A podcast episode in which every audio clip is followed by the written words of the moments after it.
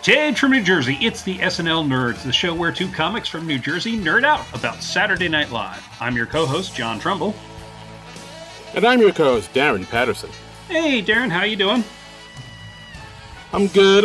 You know, hanging in there, doing what we can. Summer's winding down, John. It's coming to a close. This is, you know, the boys of summer are gone.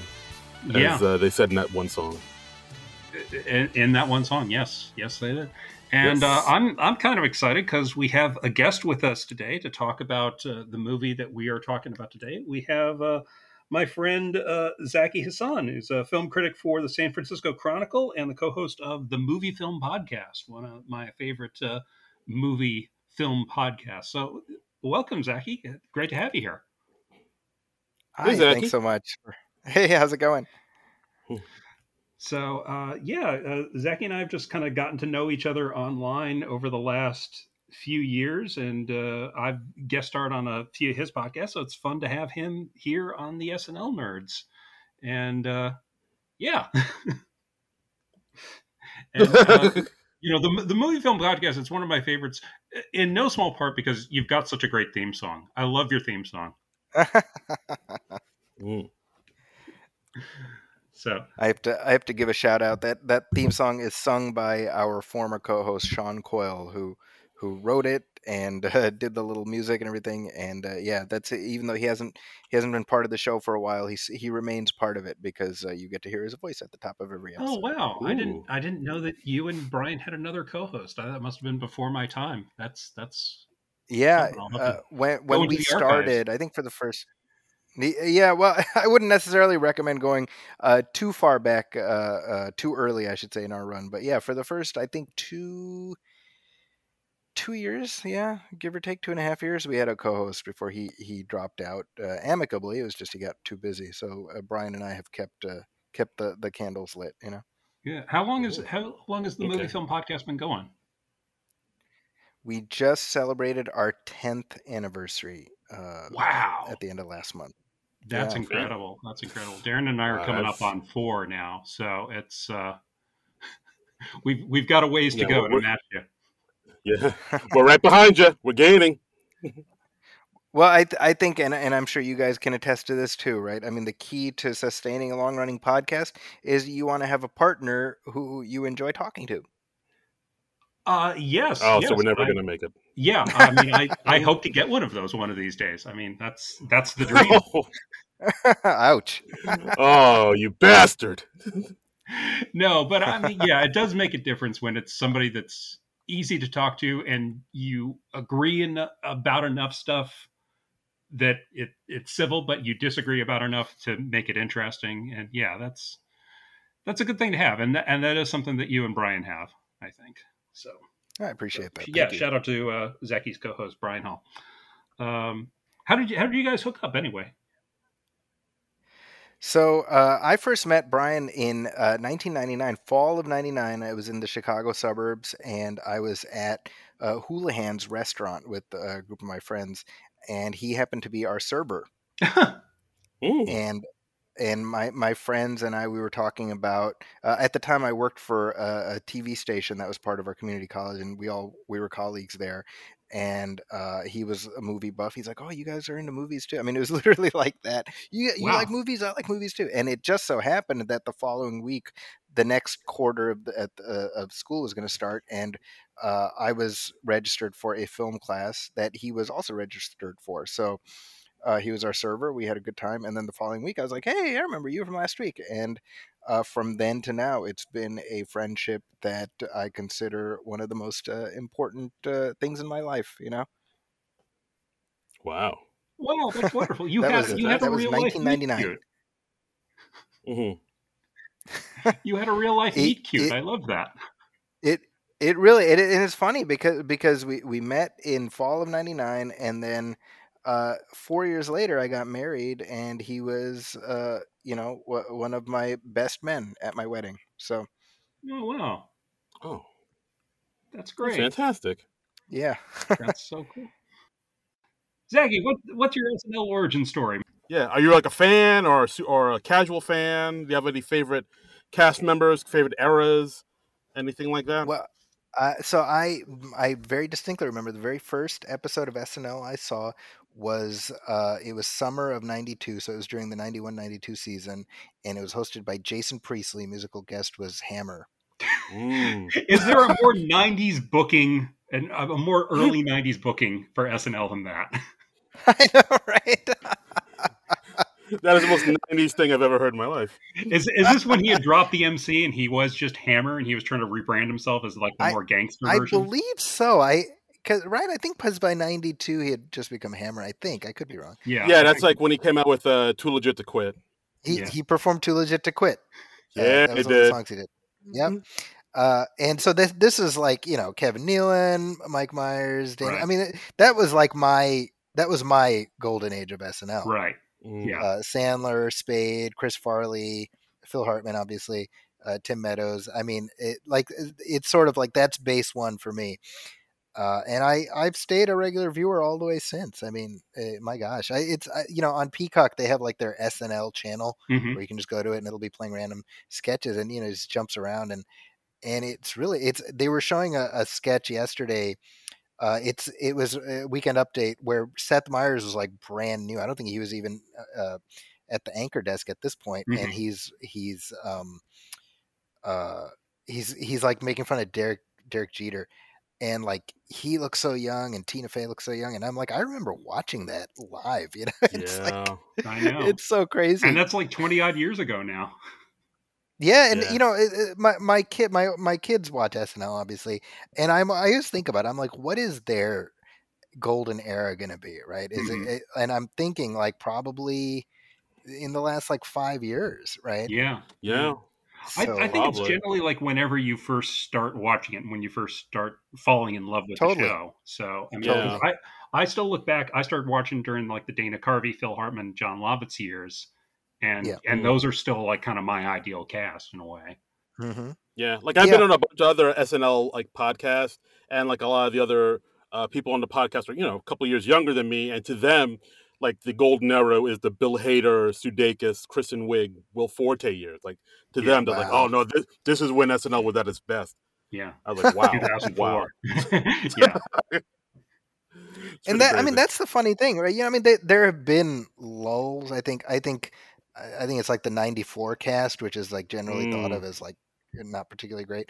But I mean, I'm always like, look, I mean, there's ups and downs. SNL is SNL. You're gonna. It's this continuous spigot where you're going to have comedic geniuses come up. Some of them you'll be like, who's that person when you think about it 10 years later?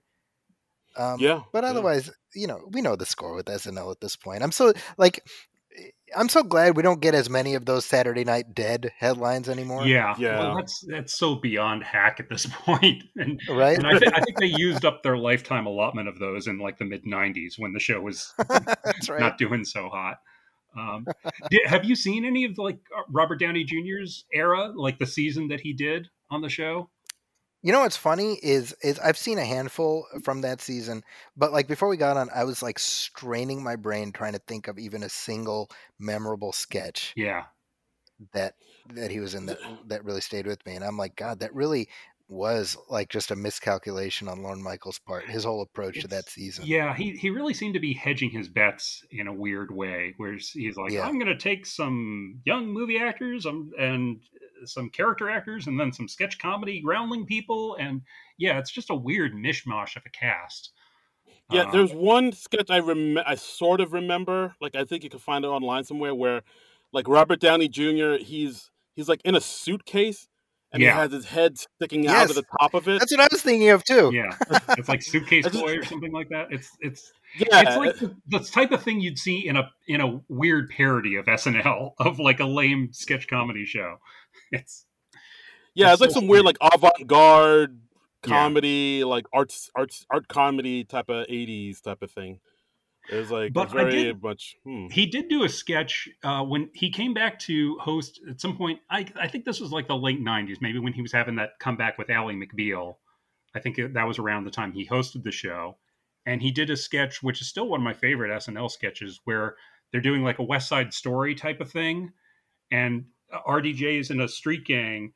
And then everybody in the street gang starts singing like, you know, we're the Cobras.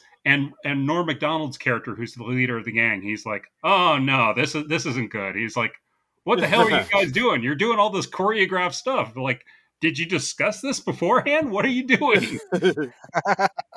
and they start having a rumble with the Panthers, the Puerto Rican gang, and then, like, you know, all his bros are coming out doing, like, you know, ballet type dance steps and pirouettes and stuff, and Norm Macdonald's just like, "Oh, this doesn't look good for me." What's going on here? It's a very funny sketch. Yeah. So yes, yeah, that I do remember. That I think is one of the better things, but I haven't watched too much of that season that he was on, because it was like just before I started watching the show on a regular basis. So seen very, very little of that. Yeah, absolutely. So, you, when I invited you onto the podcast, we gave you the choice of, you could do any movie you wanted with, as long as it had an SNL alum, and you chose a somewhat unusual choice, but it is technically a movie starring an SNL alum. We're doing 2008's Iron Man starring Robert Downey Jr. So what made you decide on this film? I just like being difficult. I was like, how about this? And I kind of love, I feel like in real time, your reaction is probably like, yeah, I guess you're right. Like, yeah, I'll allow it, McCoy, on a technicality. No, not at all. I mean, Darren and I were both huge fans of the Marvel Cinematic Universe, and we've done other films where Robert Downey Jr. is the SNL connection. We did Tropic Thunder a year or two back. And, technically all of Robert Downey Jr.'s filmography, and Anthony Michael Hall's filmography, and Randy Quaid's and Joan Cusack's, all of those were open to us because they were all cast members. One thing I will say about Iron Man, the first one, is, and this is going to sound counterintuitive, but I feel like it weirdly does not get talked about as much, even though the MCU as a big behemoth of a thing gets talked about all the time. But I think people tend to lose sight of just how damn good the first Iron Man is. Yeah, like, for those that don't know, of course, you know, Iron Man came out May 2nd, 2008, written by Mark Fergus, Hawk Ottsby, Ark Markham, and Matt Holloway, directed by Jon Favreau. Had a budget of $140 million, went on to make, did all right, made $585 million. And like, I remember when this film came out, it was like a thing where like people weren't expecting much from it. And so like the fact that it became what it was is like kind of shocked everybody because, at the time, Jon Favreau, he was a pretty well-known director. He had done Elf, and he had done Zathura. I think Robert Downey Jr. was kind of coming back from, you know, his issues with drugs and rehab, so like he wasn't really in a big demand. And as far as I know, you guys probably know a little bit more than I do, but like, you know, Iron Man as a character wasn't really like an A-list character, really. Like he wasn't like as like a household name like Spider-Man or Batman or Superman. Like he was kind of like a C-level character from what I understand. Like I only knew him because of Ghostface Killer from the Wu-Tang Clan, and like how like he always included Tony Stark references in his raps, and he named his first solo album Iron Man. That's how I knew about him. So the fact that this movie came out and did what it did and just like pretty much totally like, you know, altered the future of superhero movies, it's pretty fantastic. It is something else. Yeah, Iron Man, he was like a Marvel Comics mainstay, but yeah, he was considered like a B or C level list character. He was like a tier below than, like, say, Spider-Man, the Hulk, Captain America, those guys. But he was still a major character in the Marvel Universe. He was one of like the big three Avengers, along with Captain America and Thor. And his comic had been published continuously since the 1960s. So, yeah. Okay. But yeah, like I remember watching this in the theaters, and I was surprised by it. I was like, whoa, this is really good. Robert Downey Jr. like really he did an amazing performance, and now you can't, he's forever sort of married to that, to that performance of Tony Stark. He is Tony Stark. I can't. Mm-hmm. I know for years before this, they were. I think I remember hearing that they were trying to do an Iron Man movie with Tom Cruise or a few other people, but now at this point, I can't picture anybody else being Tony Stark except for Robert Downey Jr. Mm-hmm.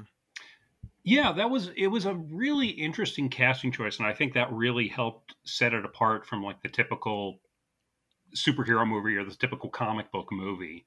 And Favreau even said that the reason he picked Downey was because of his history. And I mean, the character of Tony Stark, one of his most famous comic book stories is called Demon in a Bottle, and it's all about Tony Stark confronting his alcoholism. And he's had a few storylines about that since.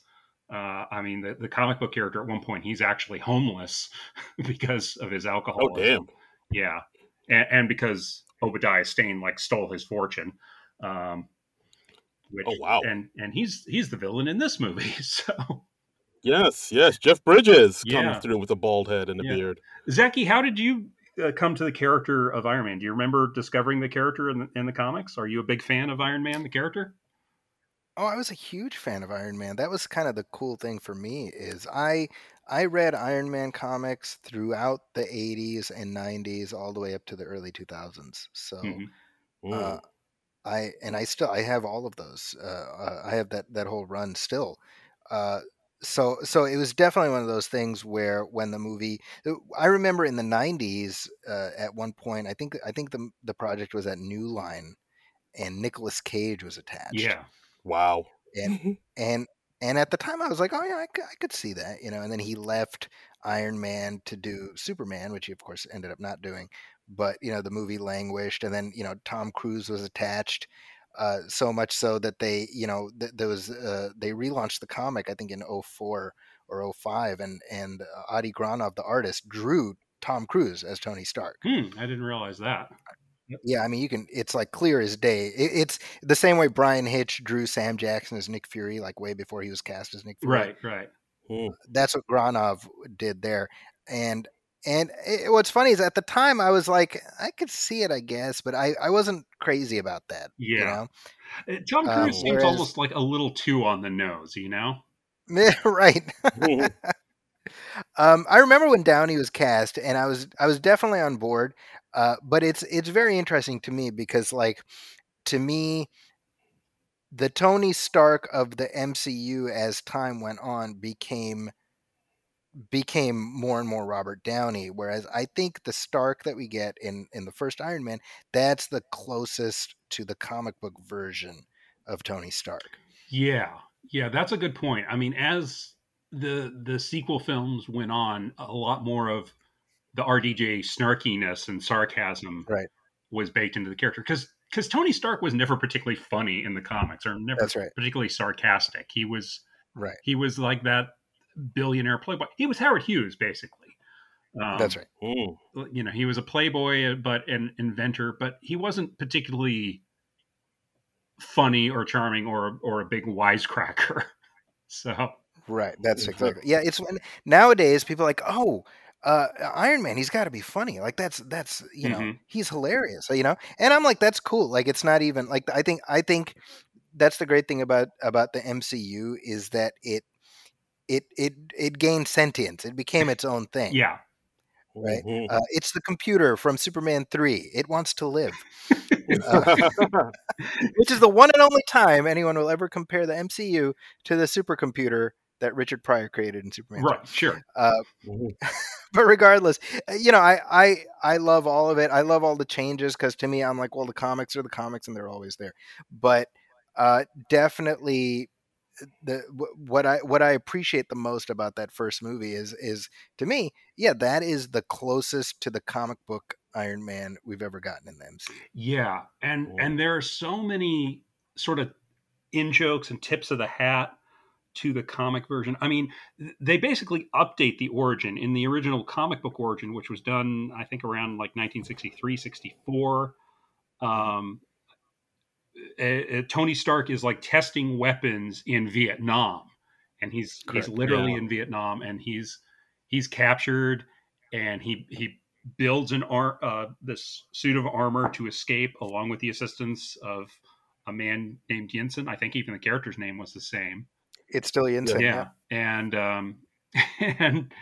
he escapes. And then when he gets back to the States, he refines the armor further. I mean, and even like that first armor, it's very much what you see in the movie. It's that big clunky gray thing. And then when he gets back to the States, he paints it gold, and then later gets a more sleek armor that was designed by Steve Ditko, the guy who co-created Spider-Man with Stan Lee.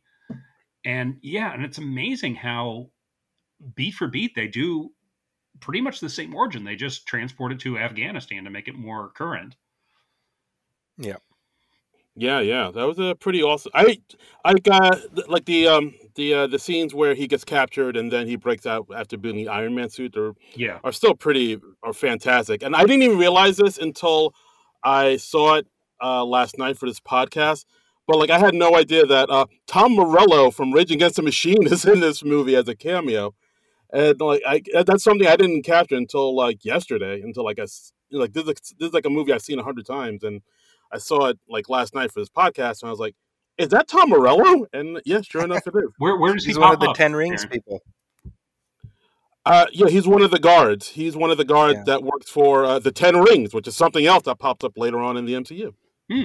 Yeah, right. Yeah, I mean, it really is an amazing opening to the film, and it gets intense. I mean, it just starts right there in Afghanistan. We see Tony Stark get captured, and it's a very intense sequence. It feels like something out of like Black Hawk Down or something like that. Mm-hmm. Yeah, very much so. Yeah, and it's real indicative of Jon Favreau's approach to the movie. It starts out in a very real world. It's not like a comic book world as it starts. It just sort of kind of gradually turns into a comic book world as the movie goes on, because he just leads you there step by step, so that the building of the armor seems totally plausible. And then by the end, we've got two guys in the armored suits fighting each other, but you still totally buy it because he's just gone there bit by bit.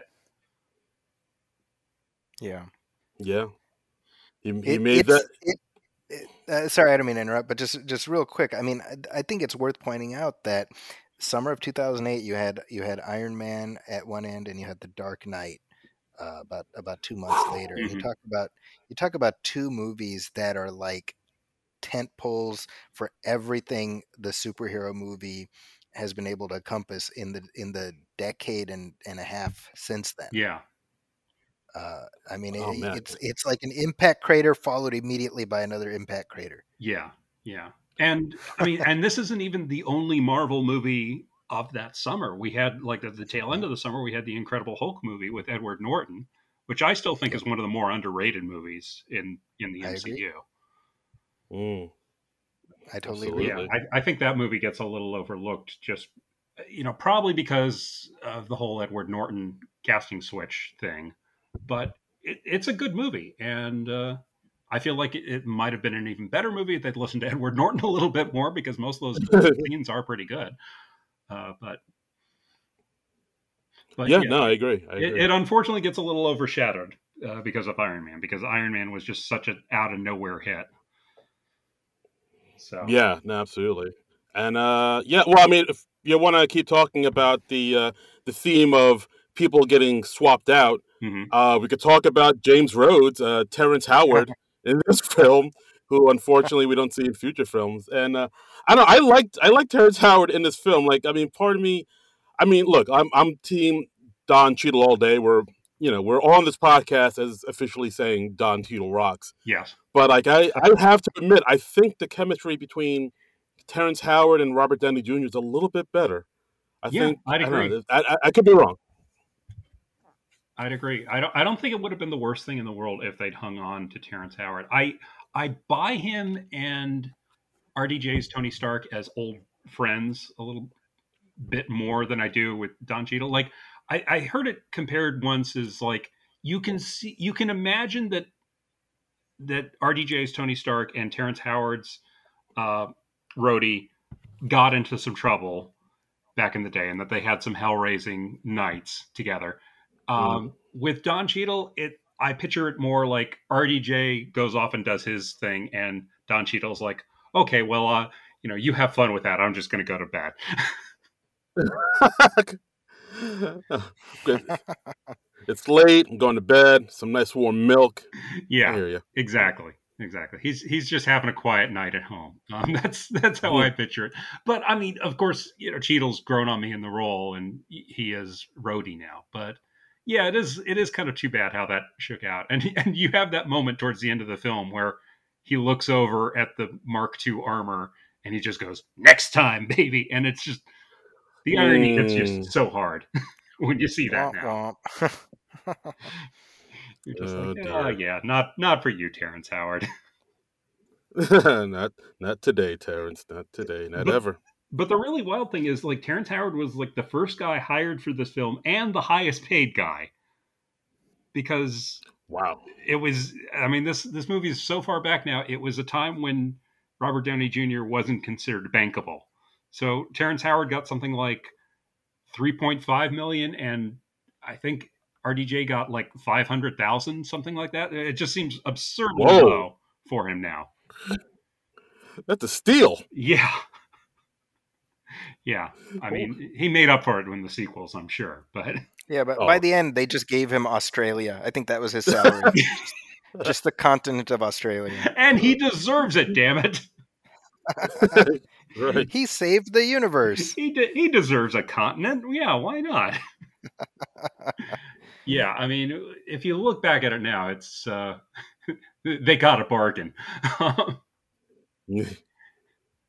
Absolutely. Yeah, and it is in retrospect very odd casting for a summer blockbuster film, because you have Robert Downey Jr., you have Gwyneth Paltrow, you have Jeff Bridges, and you have Terrence Howard, and none of those are like people you really associated with big action movies, or at least you didn't back then. It's a quirky cast. You'd expect that to be like the cast of a quirky indie, which is apparently how it. That's apparently how it played out. You know, Jon Favreau has talked about how oftentimes they were performing it on the fly. Yeah, and that's how he described it. It just felt like an indie movie. Yeah.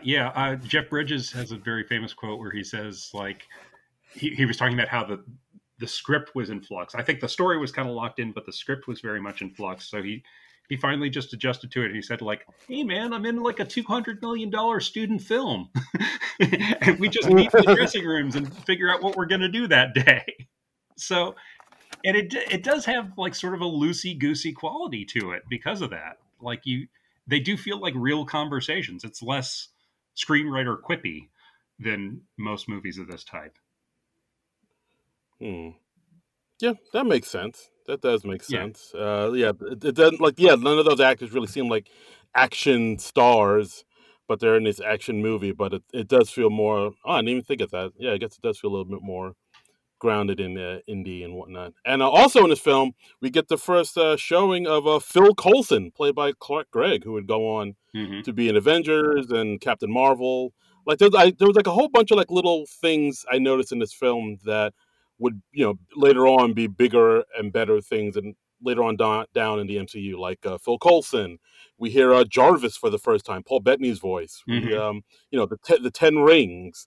It's I don't know, it's pretty cool to see all these little things. Like that becomes that later on. Like I also noticed for the first time when the big fight at the end. Like I saw you see Roxxon. You see the Roxxon logo in the background of a building and on the side of a truck.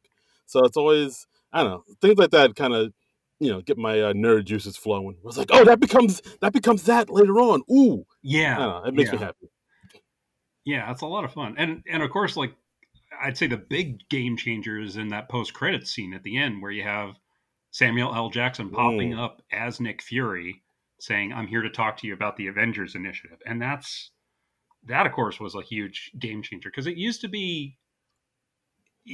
Each comic book movie would basically exist in isolation. Like you'd had something like in Batman Forever where Bruce Wayne says, "Oh, the circus must be halfway to Metropolis by now." And that was our comic book crossover movie.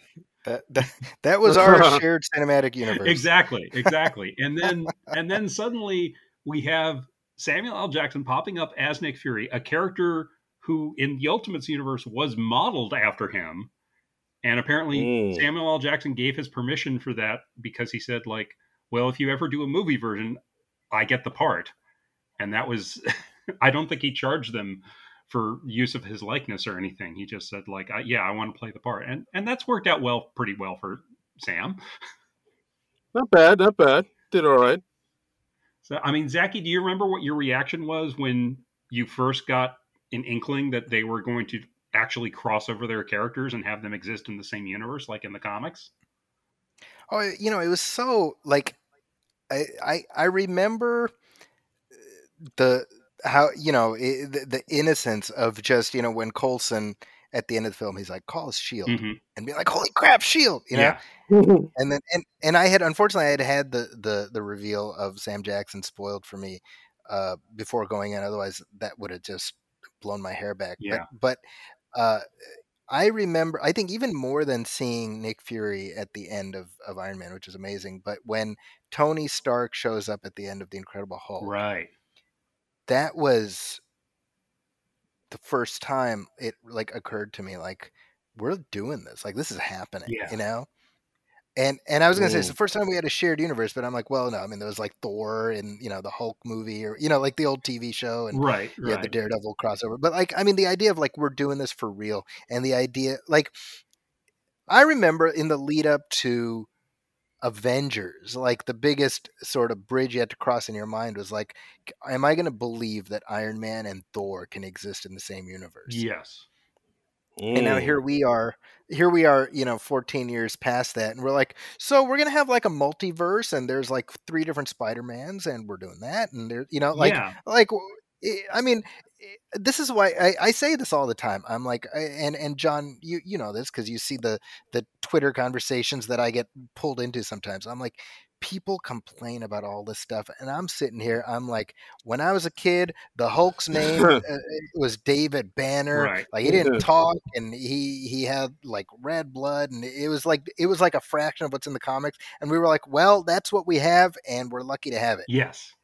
So I'm just like a pig in shit right now. And I when I see people complaining about this stuff, I'm just like, man, I don't even know what y'all complaining about. I know. We really are living in a golden age of geekdom. I mean, all this stuff that I never would have even dreamt of back in the day. I mean,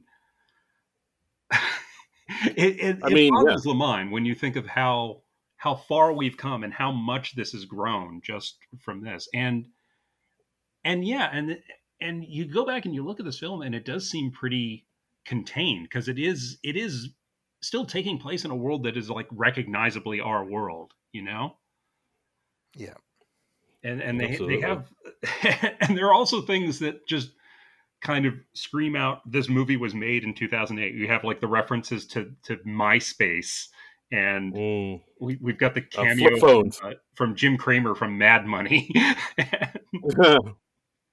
And did you know that Mad Money is still going on? I actually like looked that up not long ago, and I'm like, wow, that show's still on? I had no idea. I guess no one's canceled it yet. So I was like, he's just like, all right, I'll keep screaming in this camera. I was like, I thought Jon Stewart drove a stake through that guy's heart years ago, but apparently not. I thought you were dead. We killed you. Yeah. I also saw like a good amount of flip phones throughout this movie too. I was like, oh, I remember those. Yeah, that's true.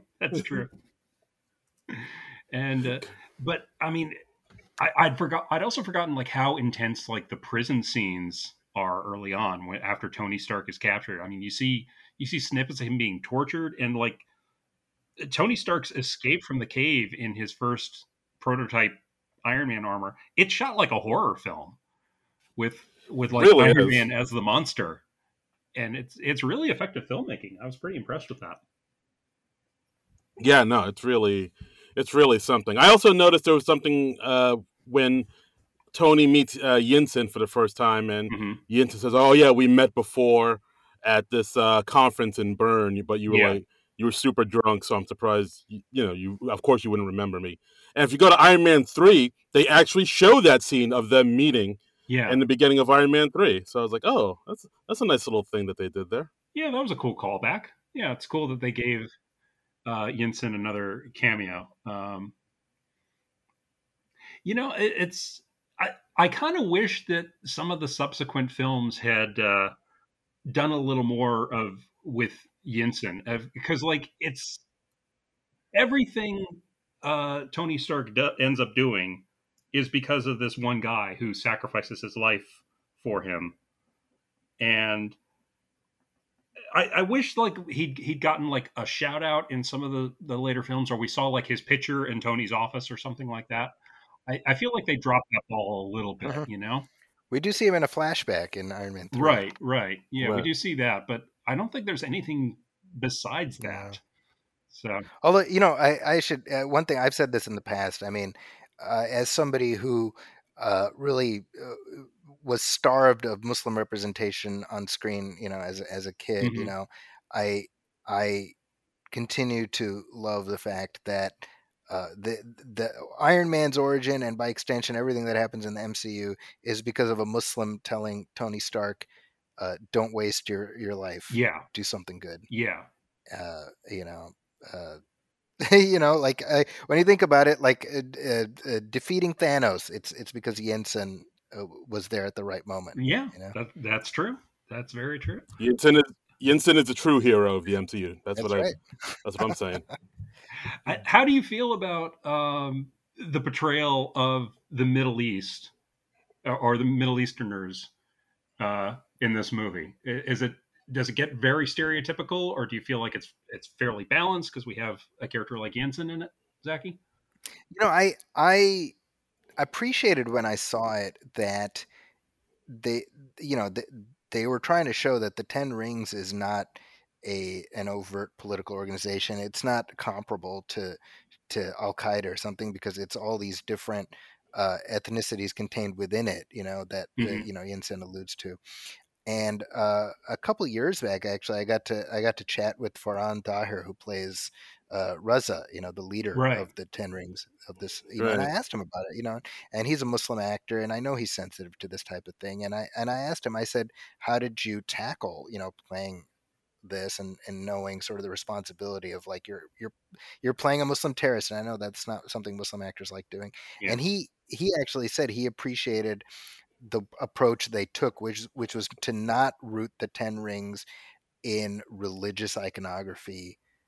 They're not Muslim terrorists specifically. Mm-hmm. And I think it helps that Farhan Tahir added sort of this level of charisma. I think he played him in a very interesting way that makes him a compelling villain, completely separate from sort of the terrorist trappings. Yes.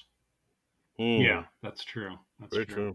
I was also, this is also only a year removed, when he's also at the very beginning of Star Trek, the J.J. Abrams Star Trek, where he plays Captain of the Kelvin, which Jim Kirk's dad is on, and it was a pretty straight heroic role for him, and I was like, wow, this actor was having a good year. So, he had meaty parts in two blockbusters. That's not bad. It was Captain Rabot. Yeah, not bad at all. Yeah. Okay. So it's still funny. I found this funny. I think when I first viewed the movie, and I still find it funny now, is when Tony Stark escapes captivity in Afghanistan and he comes back to the States and he says, well, the first thing I want to do is get an American hamburger. And then the next scene we see him and they've stopped at Burger King. And I'm like, really? You're an Angelino and you don't go to In-N-Out Burger?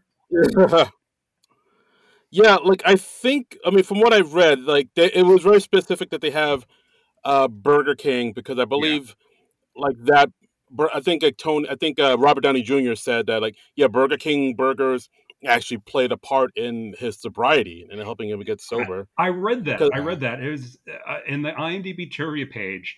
It says that he had a night where in 2003, where he was in like a car full of drugs, and he got a Burger King burger, and the burger was so disgusting, it inspired him to clean his life up. And I'm like, that's the weirdest backstory for product placement ever, I think. That's hilarious.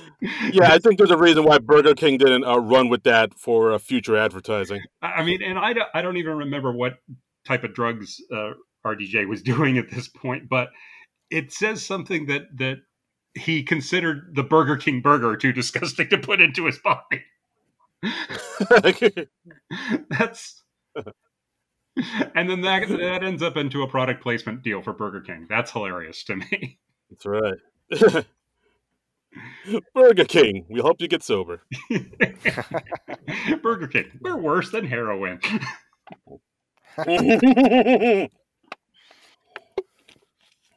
Wow. Wow. But... I mean, yeah, no lies there, though. Yeah. Yeah, I just think it's. I'm like, really? You haven't had an American hamburger in 3 months, and Burger King's the place you go to. Yeah, that does. You know, I guess it's also funny to see like the world's wealthiest man eating, you know, just like a cheap, you know, run of the mill fast food burger like Burger King. Maybe there's some humor there. That's true. I remember like a couple years ago after. The Oscars, Patton Oswalt won an Oscar for, or no, he won an Emmy for his last stand-up special, and he had his brother Matt Oswalt take a picture of him like in the middle of the night at an Arby's with his Emmy sitting there, and he's just sitting there. And Patton Oswalt said he got all sorts of calls and texts from people like, "Are you okay, man? Is everything all right?" And it was because he was at an Arby's, which is just sort of the shorthand fast food restaurant for depression and emotional breakdown. So yeah, no, that makes sense. I've eaten at Arby's. Yeah. I mean, nothing will make you question your life choices like eating at an Arby's. Yeah, when you're chugging out horsey sauce, you're in a bad place. Yeah, exactly. That sounded way more. Sexually graphic than I meant to, but you know what I mean. Yes. Good times. Yeah, we can also talk about Gwyneth Paltrow as Pepper Potts. Mm-hmm. I thought she gave a pretty solid performance. I mean, I'm not very familiar with the character Pepper Potts, but I mean, from what I saw, I think she's pretty much, you know, embodied the character pretty well, and yeah. She did great. Yeah, and she and Downey have a decent chemistry. I think it was interesting to read who Jon Favreau's first choice for the role was. It was actually Rachel McAdams, who would, of course, later come to co-star with Robert Downey Jr. in Sherlock Holmes, and later came to the MCU as Doctor Strange's love interest, Dr. Christine Palmer. So, and oh, wow. Like, I could see that working. I could see her being a little bit more like the comic book Pepper Potts, but yeah, Gwyneth Paltrow did a nice job, I thought. Yeah, solid. I dug it. Mm-hmm. Ooh. Zaki, do you have any like other favorite moments in the movie? Oh, I think, you know, from the moment, I love that it's become a meme now. Mm-hmm. But Tony Stark built this in a cave with a box of scraps. Yeah.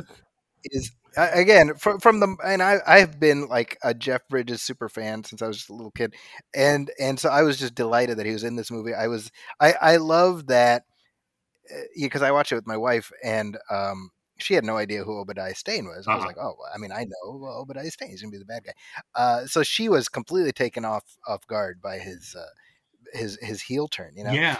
But I love the just the quirkiness that Bridges brings to it. I think he's such a great underrated MCU villain. You know, he doesn't get mentioned at all 14 years later. Yeah. But I think he's great. I think he's great as Obadiah. I think he his motivation is very clear. I think it all just works, you know. Yeah, I agree. He is. You don't expect Jeff Bridges to be the villain, but he really brings it off. I mean, he is threatening and he's unsettling and he's got a very striking look because he like shaved his head for the role and grew a full beard. So he looks very different from the Jeff Bridges we ordinarily know. He's not the dude anymore. Definitely. Yeah, no. But no, he's fantastic in this. Like, I always like you mentioned that line with the box of scraps. I always got a kick out of the way he delivered it. Maybe it's because of the pause between he built us in the cave, pause with the box of scraps. Like, I don't know. Like right. That always gives me a laugh whenever I see it. And I do like, Obadiah Stane's turn, because it is something you don't see coming unless you watch it another time or a couple other times and really see like you really see like the underlying things about how Obadiah really feels about Tony. You see like, oh wow, he's really kind of maybe jealous and envious of him, and he sort of feels like all of this Stark Industry should be his. And like I actually remember watching I watched some like reaction videos of this movie before the podcast, and there's a scene where you see Obadiah playing on the piano, and he's playing a piece by Salieri. Yep. Yeah, and like that's supposed to be like a nod to see how he's like Salieri, and Tony Stark is like Mozart. And if you ever seen Amadeus, you know that that angry rivalry that Salieri always had for Amadeus. So I was like, I didn't notice that before. That's a nice little nod there. That is a nice nod. Yeah, I think that came from Jeff Bridges, because he can really play the piano. So, oh, very nice. And I also liked how Obadiah was yelling at the Peter Billingsley, the guy who played Ralphie from A Christmas Story. Yeah. He and Favreau go back, and I think wasn't Billingsley like a producer of some kind on this film? Yes. Yeah.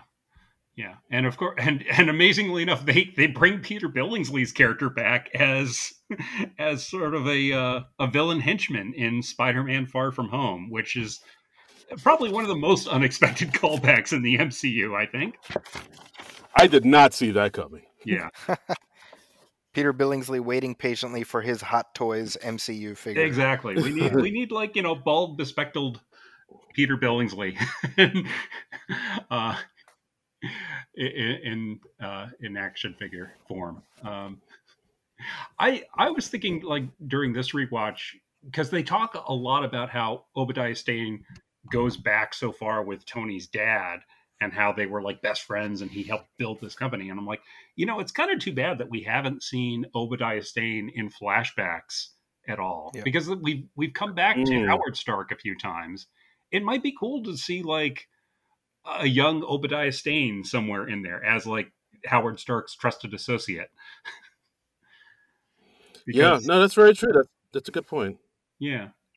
Yeah. I mean, certainly by implication, and maybe this is just in my headcanon, but it felt like Obadiah had some kind of role to play in Howard's death. Yeah. Yeah. And that, I don't think that's even in the mix at this point. I don't even know how you could retcon that in there, but saying like Obadiah was Hydra or something like that. Yeah, something like that. I mean, I suppose they could do something like that, but definitely the idea of like he's the man who toiled in the shadow of the greater man, very much the Amadeus thing. But I also I like the idea that he was fine playing his role, because Tony Stark was the dilettante who, he's the brains, he's just coming up with this stuff, and Obadiah's the face of the company. Yeah. Yeah. And so kind of like he's forced to make this heel turn when suddenly Tony like wakes up. Yeah. Right. Yeah. Ooh. Yeah. And that's very much an arc that Tony Stark had in the comics as well, where he doesn't do it immediately after he comes back from his capture of stop making weapons, but that is something that the writers had him do. And like, I think it was like in the 70s sometime, when you had like younger writers coming in after Stan Lee who were of a slightly more liberal bent, I think. And it was still like the tail end of the hippie era. So they had him stop with the weapons manufacturing. But it's a stronger arc to have him do that immediately after he comes back and he realizes his complicity in all that. Yeah, absolutely. Yeah, I mean, it's a great moment where you actually see a missile or a bomb like land next to him, and he glances over, and it's got the Stark Industries logo on it. Yeah, that says so much. Yeah, yeah. And amazingly, I didn't realize until this rewatch, I think it's before we even hear him referred to by name as Tony Stark. They don't establish his name until like that flashback. Right. Because they go back in time like 36 hours before his capture. And then you get that little informative film that's like your sort of capsule Tony Stark bio. Oh, yeah, that's right. That's when they do the whole, they give the whole backstory, and we see, a young Robert Downey Jr. in old articles saying, saying he's Tony Stark, and seeing him as a kid next to young Bill Gates putting together computers and whatnot. Yeah, yeah, I thought that was a good way to sort of give like the background story of Tony Stark, you know, for those who aren't familiar with like who he is and his background and whatnot. Yeah, yeah. It's a lot of fun, and some decent photoshopping on young RDJ on the old Rolling Stone covers and stuff. Yeah. Not bad, not bad. Yeah, yeah. I liked how like in a few scenes you can hear like the old 60s theme song to Iron Man that they kind of put in. Yeah. A few scenes. That's great. That's a great like deep cut thing that you probably wouldn't notice on your first watch, but then you listen for it and you're like, yeah, Tony Stark makes you feel he's cool exactly. That's Rhodey's ringtone. Yeah, yeah. He sneaks it in a few times. It's good. Yeah, absolutely. And and overall, I like the. I would say like a lot of the graphics still hold up. I would say like a lot of the action scenes still hold up. Yeah. I like the scenes like where they show Tony sort of teaching himself how to be Iron Man, you know, the training montages, you know, the problems with the icing, and he's learning how to use the suit and how to build it and how to fly. And, you know, of course he ends up, crashing through his mansion and, you know, smashing cars and whatnot, but he's like kind of learning teaching himself how to use the suit. And, you know, because, like, there's no one else to really teach him.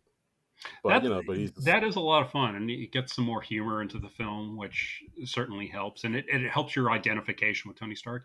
And, I mean, a choice that we kind of take for granted now, but I think was a really great choice for the time, was to do those close-ups of Robert Downey Jr. with the HUD display stuff around him. So you see him inside his helmet. So that helps you carry that identification you have with Tony Stark through the rest of the film, through the Iron Man sequences. And that's become such a standard thing, but I think that was a great choice that they made when they were making this film, because it's so ingenious that when you look back on it, you're like, well, of course you had to do it that way, right? But I mean, I remember very distinctly before this movie came out, that was like the question, like, how can you have him? You can't even see his face. It's not expressive. How are you going to do it? Yeah. And then this simple thing, like, well, you just stick Downey in a closet and shine a flashlight at his face, or whatever they did, you know? Right. He's basically like, in the year 2000. Yes. and it's great when you think about it, like for Iron Man, for Iron Man's appearance in Spider-Man Homecoming, you figure that's like a tenth of it right there. It's just him with like the light on his face. Yeah, yeah. It's a surprisingly low tech kind of solution, but it really is ingenious. And but you look back at it, and it seems obvious in retrospect, but no, I mean, because it's funny to see the way like other superhero movies would address that same problem. Like in the Spider-Man films, they would just have him like unmask at the slightest opportunity. Like, you know, Tobey Maguire's like, oh, I've got a little soot on my mask. I'll whip it off in front of this train full of people. And I remember like, the first Andrew Garfield movie, I was kind of on the fence about seeing it because it didn't look that great to me. And I saw a clip where Andrew Garfield like unmasked to calm down a little kid. And I was like, okay, I don't think I'm going to bother with seeing this one in the theater, because I want to see Spider-Man. I don't want to see like whoever's playing Spider-Man at that moment in time. But the HUD display thing, I think, worked really well, and it fortunately spared us from having like an unmasked Iron Man too much. We get a little of that in the climax, but I think that's acceptable because the armor is shutting down a little bit. Right, absolutely. Yeah, I mean, I still think it holds up. The effects hold up. Special, I mean, of course, we've come a long way since then, as far as like special effects and whatnot. But like, I mean, I still think it's pretty strong. Like I said before, I still think I think it works very well. Yeah, it still works really well, and it's not as out there as the Marvel Universe films get later on. I mean, you put this next to something like Thor Ragnarok or Thor Love and Thunder, and it's just like, yeah, these take place in the same universe. It's just kind of insane how far we've come in the 14, 15 years since. It really is. It really is. And yeah. And they packed so many films into. I mean, what are we at? Like, we're closing in on 30 films now, and at least half a dozen different TV shows. I believe so. Yeah. Like yeah. I mean, I could pull up the, the phases, but yeah, I think it's around there. Yeah. I mean, it's kind of it's something I find fascinating about the MCU is that just out of necessity, they can't do comic book time because it's like, cool. In comic books, famously, they do comic book time where the characters are sort of always the same age. And they just kind of drag the past behind them, but that past sort of keeps moving forward in time. Like Tony Stark is always going to be 35 years old. And right. Ooh, but yeah. For real world actors who age 1 year for every year that passes in the world, you've only got like a 10, maybe a 15-year window where they can plausibly play these characters. So it's really interesting now that we're at a point where they've kind of rotated a few actors out of the roles and the characters with them. They haven't done like a major recasting. I don't think they could plausibly recast Tony Stark or Steve Rogers at this point. So they just retired the characters with the actors, and it's really going to be interesting to see what they do with that going forward, because those are two big characters to lose.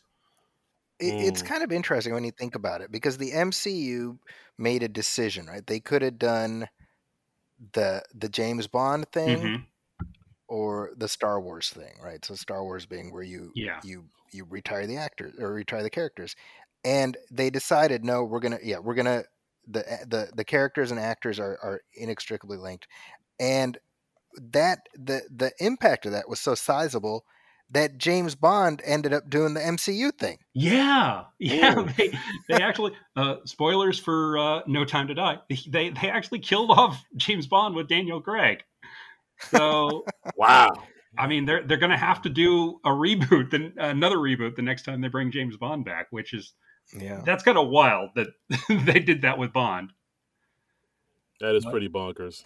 But okay. But yeah, Zaki, so as far as Iron Man goes, is this one of your favorite MCU films? Do you have any other faves up there? Like, where does this for you? Well, I've long since stopped even attempting to rank them because there's just too many of them. So there's just what I've said previously. I'm like, I'm basically on board for most of them. It's like there's like a spectrum of quality. Some I like more than others. This is definitely in the front end of that spectrum. I think when you look at Iron Man, you obviously have to look at everything that came after, but you also have to look at all the attempted MCUs that didn't take. Yeah, that's true. And those make you appreciate Iron Man all the more, because the great thing about this movie is honestly, we got the little sequel tease with the Nick Fury at the end, but let's say none of those sequels happened. Well, you've still got a great movie with a great beginning, middle, and end. That's true. I mean, this would have been a great standalone film, and I think that's the secret. Is like most every other studio that's tried to do that, they try to ramp up too quickly. Like we had the Tom Cruise Mummy movie a few years back. That's right. And they were like. Universal was like, whoa, we're going to do the Dark Universe, and Russell Crowe's going to play Dr. Jekyll, and this is going to happen, and that's going to happen. And they had all these plans, and that didn't get any further than that one film, because that one film, I haven't seen it, but apparently it wasn't that great. It wasn't particularly great. And their eyes were bigger than their stomach when it came to that. Like when Iron Man came out, they're not teasing the Infinity Gauntlet. I say this all the time to people. I'm like, the Infinity Saga didn't become the Infinity Saga until after the credits of the first Avengers movie. Right. And in hindsight, we're like, oh, they were laying it all out and all the pieces were there. And I'm like, I guarantee you, Kevin Feige, at that moment when they were making Iron Man, was not already thinking about Infinity Gauntlet. He was just trying to get this one out the door. Yeah, exactly. And you know, and it what helps obviously is that Marvel was at that moment, they were not owned by Disney, so they were on the hook for this thing if it didn't succeed. Yeah, because they leveraged it against like the rights to the characters. So like if Iron Man didn't hit, they would have been in a lot of trouble financially, and Marvel had already gone through bankruptcy at this point, about 10 years before. Oof. I think both you guys are right on the money. Like after the MCU did what it did and, you know, made this whole multi-universe, then everybody was like, oh, I want a multi-universe too. And like, I think the reason it never really succeeds is because I watched another YouTube video about this too. It's just because like a lot of other companies don't really have, you know, they don't really take the time and the patience needed to make a multi-universe. Like you said with The Mummy, they were going to make a monster universe. Mm-hmm. The Mummy movie didn't do well, so they just scrapped the whole thing. And like people forget that, like, you know, when this was being built and Feige was putting out these movies, not every movie hit. I mean, you know, of course, the most infamous one, you know, Thor: The Dark World. But like people don't, like I think a lot of companies don't take that, a lot of companies aren't okay with them having a few duds in order to get the bigger picture. And, but you know what? I think with Marvel, even their worst films, there's still a certain baseline. Even their worst films are still like decent. You know, at the very least, they're like pretty good. Thor: The Dark World gets a lot of grief, but I think that's at worst like a C+ movie. I agree. Yeah. I mean, it's not that bad. It's bad in comparison to the other Marvel movies. It doesn't maybe do what some of the other ones do, but it's very interesting to compare them with DC in particular, because like DC and Warner's, they seem like they're the most poised to build another cinematic universe that's comparable to Marvel's, but for, I would say, a variety of reasons, they haven't really been able to do that. I think, part of the problem is they tried to ramp it up too quickly. Like Man of Steel was basically a standalone Superman film from what I could see. I think they had like one satellite that had Wayne Tech on it or something like that. But, and I, if I'm remembering the chronology correctly, like Avengers came out while they were shooting it. So I think the game kind of changed while they were making that film. And then suddenly Warner realized, oh, we can't quite do what we've just been doing for the last 20 years of standalone films anymore. We've got to make a universe. And then they tried to ramp up to that in Batman v Superman, and it had, I would say, mixed success. Yeah. I mean, Batman v Superman definitely has its, you know, fans, its, you know, Snyder Bros and whatnot. But like for the most part, it didn't quite hit like it should have. And then, of course, you and I, we saw Justice League in the theaters, and we remember that film. We know how that did. We did. I still have the scars. Mm. Yeah. I still wake up in a cold sweat. Yes. Yeah. I think sometimes I'm like, oh, you know, if I could have told 12-year-old me, someday there's going to be a live action Justice League movie, and you're not going to be that interested in seeing it. I would not have known what to think. But yeah, that's let's just forget it. Let's not talk about that. I mean, Zaki, I know you've had your encounters with the Snyderverse people at times. You're like a handy guide for me for like who to block on Twitter. I'm just like, oh, this person's being an asshole to Zaki. Huh?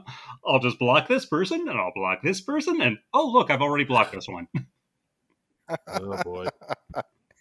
What's funny is I'm on board with Man of Steel. Yeah. Ultimately, I don't even mind BVS, and I actually really liked Snyder's Justice League cut. Uh-huh. And so it's hilarious to me that some of these very zealous Snyder fans have just had it in for me for what, like 6 years now, however long it's been, you know? And it's because you can't even be remotely critical, right? So, so I can't say something like I really like Snyder's Justice League, I think the expectations being placed on it were unfair, and so it probably didn't perform the way they would have hoped because they had too high expectations. That's what I said, and that translates as me being anti-Snyder. Yeah, you're a hater. Yeah, you know, and it's like, how do you cut through this sort of this? I mean, I've said this before. The most vehement QAnon types. Mm-hmm. There's like a Venn diagram where they overlap with the most vehement Snyder heads. Yeah. That sounds right. It's, you know, and I want to emphasize most vehement. So obviously it's not a reference to anybody who enjoys Snyder's movies, which I include myself in, by the way. But yeah, there's some really nutty people out there who it is literally their entire identity, or certainly their entire online identity, is that. And that's that is the weird thing to me, is like, you go on Twitter and you see people that they have like in their bios, it's like associate producer of the Snyder Cut, and they have like the Restore the Snyderverse hashtag in their bio, and it literally is like their entire personality. And it's just, I don't get where that comes from. I don't get how he inspired so much fanaticism. That's weird to me. Yeah, it's like, guys, yeah, it's just a movie, guys. Maybe you know, step away from the computer and go outside for a bit. Yeah, touch grass, you know, as the kids say. Touch the grass, it's kids, exactly. Yeah, but I like, Zaki, is there, where do you want to see like the Marvel Cinematic Universe go from here? Is there something like you're dying to see as a comics fan that you haven't seen quite yet? Like a certain character that you want to bring to it, or a certain story you want to see adapted? I mean, it's crazy how we're at a point now where we got a Shang-Chi franchise. Mm-hmm. We got Moon Knight. Mm-hmm. I mean, this is stuff, you know what I mean? Like I couldn't have even imagined this stuff when I was a kid, you know, right? Mm-hmm. Certainly, like Shang-Chi, you know, growing up, Master of Kung Fu was one of my favorite comics ever. I still think it's one of the greatest books. Now it's being retroactively called racist. And I'm like so frustrated by that, because I'm like, yes, Fu Manchu, no doubt. But like Shang-Chi, the character, is a great character. He's a great example of Asian representation. Yeah. And it's very frustrating to me that entire book is now being just like written off.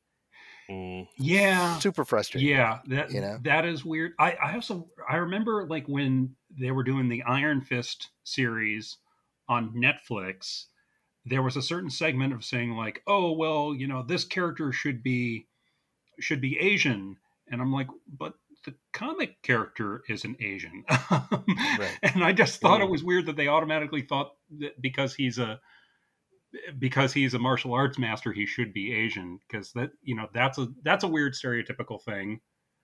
And I mean, yeah. And when all of that was going on, I'm sure, you know, the tweets are still there. I was like, no, you don't need to do that, because Marvel has a martial artist who's Asian, and it's Shang-Chi. Exactly. Do that. And so, you know, so the fact that we got that movie, I was like, this isn't even like, oh, I've been waiting all my life for Shang-Chi in the movies, because I just never expected it would happen. Yeah. And they even kind of figured out a way to incorporate the Mandarin, who... Yeah, they did such a great job with it. Tony Long was great. Yeah. So my point is, like, I'm at this point when it comes to MCU, I'm like, whatever they do, I'm excited to see it. I don't really have any expectations because as far, you know, to me, everything leading up to Endgame, up to and including Endgame, was like mind blowing, right? So everything after that is just gravy to me, and I'm also like, you know, because it's all building up to Secret Wars. I mean, I remember buying Secret Wars, the original comic, off of the newsstand back in the mid '80s, and if you would have told me back then, like, you know, it's going to be a while, this is going to be a movie one day, all these characters are going to be in there, some variation, I never would have believed it, right? I mean, I really wonder what they're going to do with that, and how they're going to do that. Because, I mean, for starters, we no longer have Captain America or Iron Man. So that right there, that's a very different thing. And, and who knows what the characters are going to be like. It's just wild how much the Marvel Cinematic Universe has expanded. And they've got so many characters and movies and projects now that it's tough to keep up with it all. Right. Yeah. I mean, I know, like right now, like the few characters that people are really looking forward to, of course, the X-Men. Everybody's really looking forward to the Marvel X-Men. Yeah. And I mean, and Doctor Doom. They hadn't really done. I mean, they did Doctor Doom in that horrible a Fantastic Four film with Michael B. Jordan and Miles Teller, but like people really are thirsting for like a well done Doom, and like I would say those are the two characters that I'm really looking forward to. Hopefully, when Marvel gets to I'm really looking forward to seeing a good version of the Fantastic Four on film. I mean, because the X-Men too. Yes, I want to see what Marvel does with them, but we've had some good X-Men movies already, so that's not going to be quite as thrilling. I mean, it'll be neat to see like something maybe a little closer to the comics, but we've had lots of X-Men movies. We haven't had a really good Fantastic Four movie yet. As I'm fond of saying, they're 0 for 4. So, hey-o. I'd really like to see that. I don't know if I want to be John Krasinski and Emily Blunt, but if that's who they judge as being the best possible Reed and Sue, then sure, I'll go with it. I also think it's, you know, we've got the She-Hulk show is on right now. Mm-hmm. And, admittedly, I have not seen Moon Knight yet. I'll get to it at some point. I haven't. I think we're at a point where certainly it feels to me as a comic reader what it was like in the 90s or whatever, when you'd have all these big crossovers. And like, I remember reading the Infinity Gauntlet comic and knowing who maybe half of those characters were. Yeah. You know, and I didn't feel like, oh my gosh, what the hell's going on? I was just kind of, I read it and then I would delve into back issues to kind of get caught up. And I feel like that's where we're going to be at. Right. By the time we get to the Kang Dynasty, by the time we get to Secret Wars, I have no idea how caught up I'll be, but I'm also like, well, I'm assuming there will be enough there for me to figure it out. And then if need be, and I think audiences will do the same, they'll go back and be like, oh, I'm interested in, you know, She-Hulk, what's her deal? And you go back and you got her whole origin there. It's on Disney Plus. Check it out. You know, like it, I don't know how quote unquote essential it is, but it's there as the building blocks for the thing that, you know, people are going to watch. People are going to watch the Avengers movies, no matter who's in it. Yeah, that's true. Mm. That's true. And, the amazing thing is that they're taking characters who have been B or C listers in the comics and they're making them A-listers in the movies, like Iron Man or the Black Panther. I mean, those two characters, I mean, Black Panther, I don't think he ever had a book for very long, maybe a 5-year chunk where he had a regular book. And in the movies, they make a great movie out of him and he makes $1 billion. That's incredible. Guardians of the Galaxy. Yeah, that's a better example even. I mean, Guardians of the Galaxy, that was obscure even by comic standards. And you know, I was like, oh, is this going to be their first bomb? And nope. Like if I'm sitting here right now, I'm wearing a T-shirt that says "I am Groot," and I got it from Macy's. I was think about that for a second. Yeah, Macy's is selling shirts that say "I am Groot." No picture, no nothing. Right. It just says "I am Groot." Yeah. And the general public knows what that's about. They know what exactly. And Rocket Raccoon made it to the movies before Wonder Woman did. Amazing. The geeks have truly inherited the earth. It's pretty incredible.